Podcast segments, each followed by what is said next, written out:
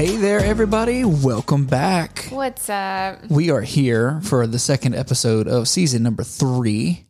Trois in French, I think. Maybe. I don't know. But we are back. we, uh, we have some exciting news, Christy. We moved you into my office today. We did. It was great. It's so much fun. So now we're here. We can plan, we can record, and you can make the office all girly and stuff. That's going to be so much fun. I won't make it too girly for you. I appreciate that. You're welcome. Well, Christy, we are here for episode number two of season three. What is the title of our podcast today? Defining your success. Defining your success. That's such a good thing. Uh, we actually are redoing this one, uh, not because the first one was bad, actually, because the first one was super successful. Of all the podcasts we've done so far, uh, this was a high ranking one, and we thought it was a good time to revisit it, especially in this post COVID season, uh, because there's a lot of people like, well, before COVID, we were doing this. We had 5,000 people in our 30 mile area city. It was super cool. Uh, but anyway, we just thought it would be good to revisit it, go back to uh, some more practical ways to define success to make it even better for you, for your ministry, the team that you lead. At the end of the day, Christy, we believe in one thing that leadership is a universal language. So no matter where you find yourself, there is something here for you today. But I'm super pumped about this. Uh, so the question for today, what is it, Christy? We have a question. What does success look like at the end of 2021? That's right. What does success look like for you? And so, defined success is an accomplishment of an aim or a purpose. So, what is the aim or purpose of what you're trying to do? It's your vision. Go back to your vision, and that is your aim and purpose. So, last week we, we talked about vision, we talked about purpose and goal setting and all that. I mean, it, it sounds redundant, but that's important because it's, it's the reality is it's your vision right? So, success, if it is the accomplishment of an aim or a purpose, success is found in you accomplishing what you have set out to do, right? So, if you have an event or if I have an event, it, success doesn't mean if you do great in what you're doing, doesn't mean I'm successful, right? Because I have to base my success off of what I'm trying to do, based off of my vision, my values, my goals, my dreams, what, what I desire to accomplish. So, the question then is how do we practically accomplish the vision? How do we practically accomplish that? What are some steps and goals that we need to have in place to achieve the vision? So, when you look at those things, you can find success in there. All right. So, what is a stereotypical thing that we say? You know, how large is your youth ministry or how large is your kids ministry, right? How big is your church? Right? How many people? How many there were Easter Sunday? How many there were the Sunday after Easter, right? And so this is, this is an easy one to poke fun at because everybody's talking about it, right? The numbers game. And so here is an example of what success is and what success isn't. We're going to give two scenarios. Okay. So here's your goal. Your goal is to grow a ministry to X number. Okay. And so to do this, you decide you're going to do one of two things. Event A, you're going to do a, a fall festival because we're in the fall. You're going to have some pumpkin spice lattes. You might have some pumpkin tossing. You might just hit people with a baseball bat. I don't know what you're going to do, but you have some sort of fall festival, and all of a sudden, 1,000 people show up, Christy. They show up to your fall festival. They're having the time of their life. But in the course of three months, you realize that the church didn't really grow at all. It was a great event. It was awesome, fun for the community, but it didn't grow.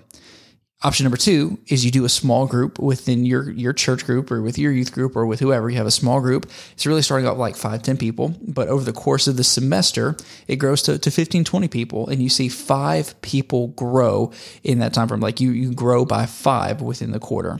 What is the successful event? Is it the one where you had a thousand people come to campus, or is it where you grew by five in the small group? Depends on the aim. Right. And if the aim is to grow the church, then event number two would be the one. That's right. And but but oftentimes, which one do we celebrate? Absolutely the big one. Yeah. With the lots of people. We had a thousand people here. It was awesome. That was the best pumpkin carving I've ever seen in my life, right? which So- is still great. Mm-hmm. But you have to ask yourself why. Why did you do that? yeah. And so in, in asking yourself the why helps you get back to the purpose of the event. If the purpose of why you do something is to help grow your ministry, success is found when your ministry grows.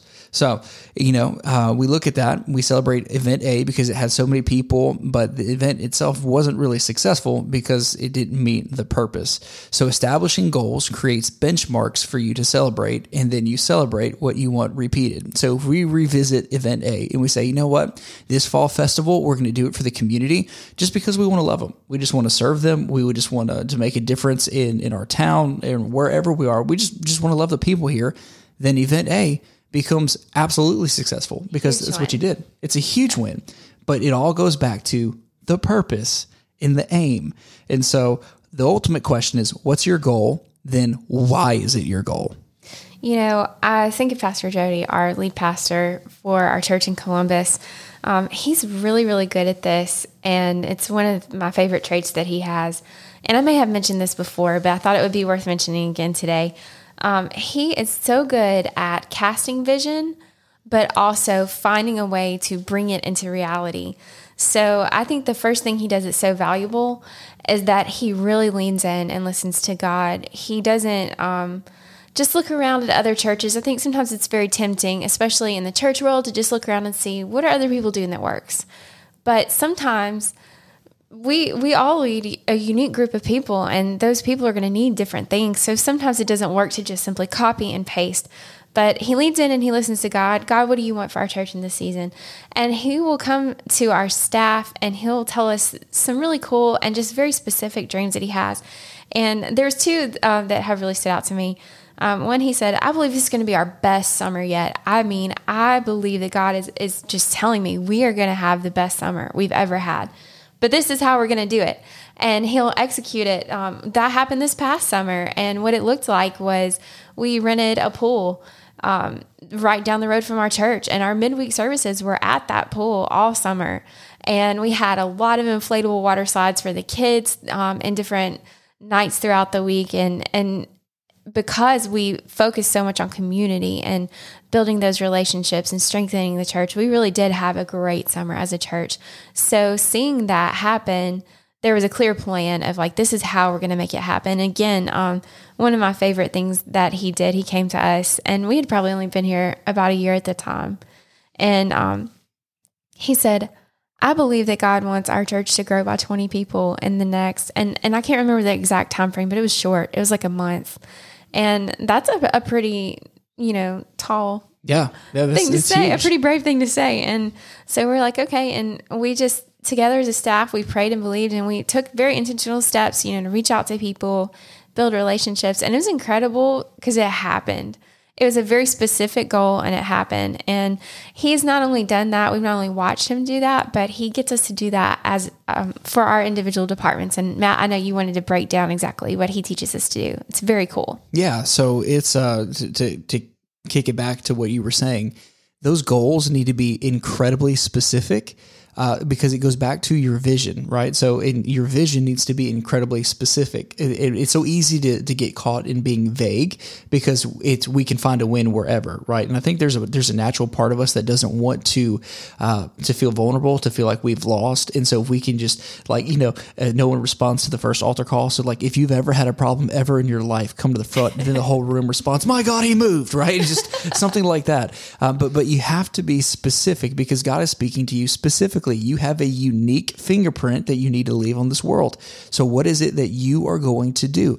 That success, that unique success, that specific success ties directly back in to the vision. So if you if you are struggling to, to fine tune what that vision is, please go back to episode one and just go back to the, the episode before this, listen to it, get your vision. Then now let's work on defining that success. And so for uh, for our team, we're actually reworking through some stuff, reworking through some systems. We have done this previous, uh, but we're trying to fine tune and, and get back into some things. And, and the two systems that we're going to implement are really kind of one and the same. One is called MAPS, the other is called SWOT. So MAPS would be MAPS, your ministry action plan, right? So it's this idea of what is my plan? How am I going to actively achieve this goal? So what do I need to do this week? What I need to do this month? What I do need to do three months from now? What do I need to do six months from now? What I need to do from a, or a year from now? Or even another perspective. plans. Yeah. So even that. So uh, What, I want to see happen, how am I going to make it happen? Exactly. It's both being specific, not I want my youth ministry to grow.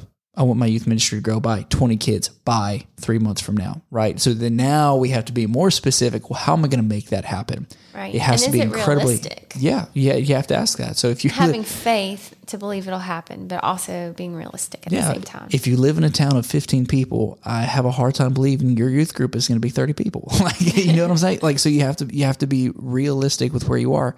Also be driven by faith, but also come at it with some intentionality and some purpose. Uh, so then SWOT, S W O T. And if you would like a copy of these to kind of look at it, we have it on the myc.org website under the additional resources. You should be able to find the link uh, in the description of this podcast. But SWOT, strengths, weaknesses, opportunities, and threats. So, uh, strengths, where are we strong? What are we doing really well? Weaknesses, where are we weak? What do we need to improve on? Opportunities, what opportunities are on the horizon that can be a huge win for us? Or threats, what is something that if it isn't fixed soon, it will be devastating to the team, ministry, organization, whatever. And then authentically work through that. And then now how do we navigate that to to make it into a win? Because now we understand where we're good and how we can continue to move forward. We see opportunities, but also we see places that we need to fine tune and get back into rhythm. So uh, I, I, think you know uh, going back into the you know what does success look like in 2021. I think it starts by putting 2020 to death. Uh, I can't tell you how many times I've seen, yeah, you know, pre COVID, we were homie. Pre COVID was two years ago. It, it, it, was a long time ago, and I see I see so many people trying to ride on the successes of yesterday. Uh, you know, this is a church, this is our vision, and it just so happens to be the Highlands vision. This is, uh, you know, this is our goal. You know, pre-COVID we were pushing 750, 800 people. Now we only have 400, but you know, pre-COVID that's where we were. But we we have to figure out what's the success for now like be okay. You know what? Churches everywhere have taken a hit. We're not seeing the attendance everywhere. Everywhere. Kids ministry may not be where you want it to be. Youth ministry may not be where you want it to be. That's okay. Let's be real with where we are now. Set some goals, set some strategies, get some benchmarks in place, then work towards that and move towards success. Define the success. So, final thoughts. Here are just some practical things to, to get used to, to hold on to that can help this be even easier for you.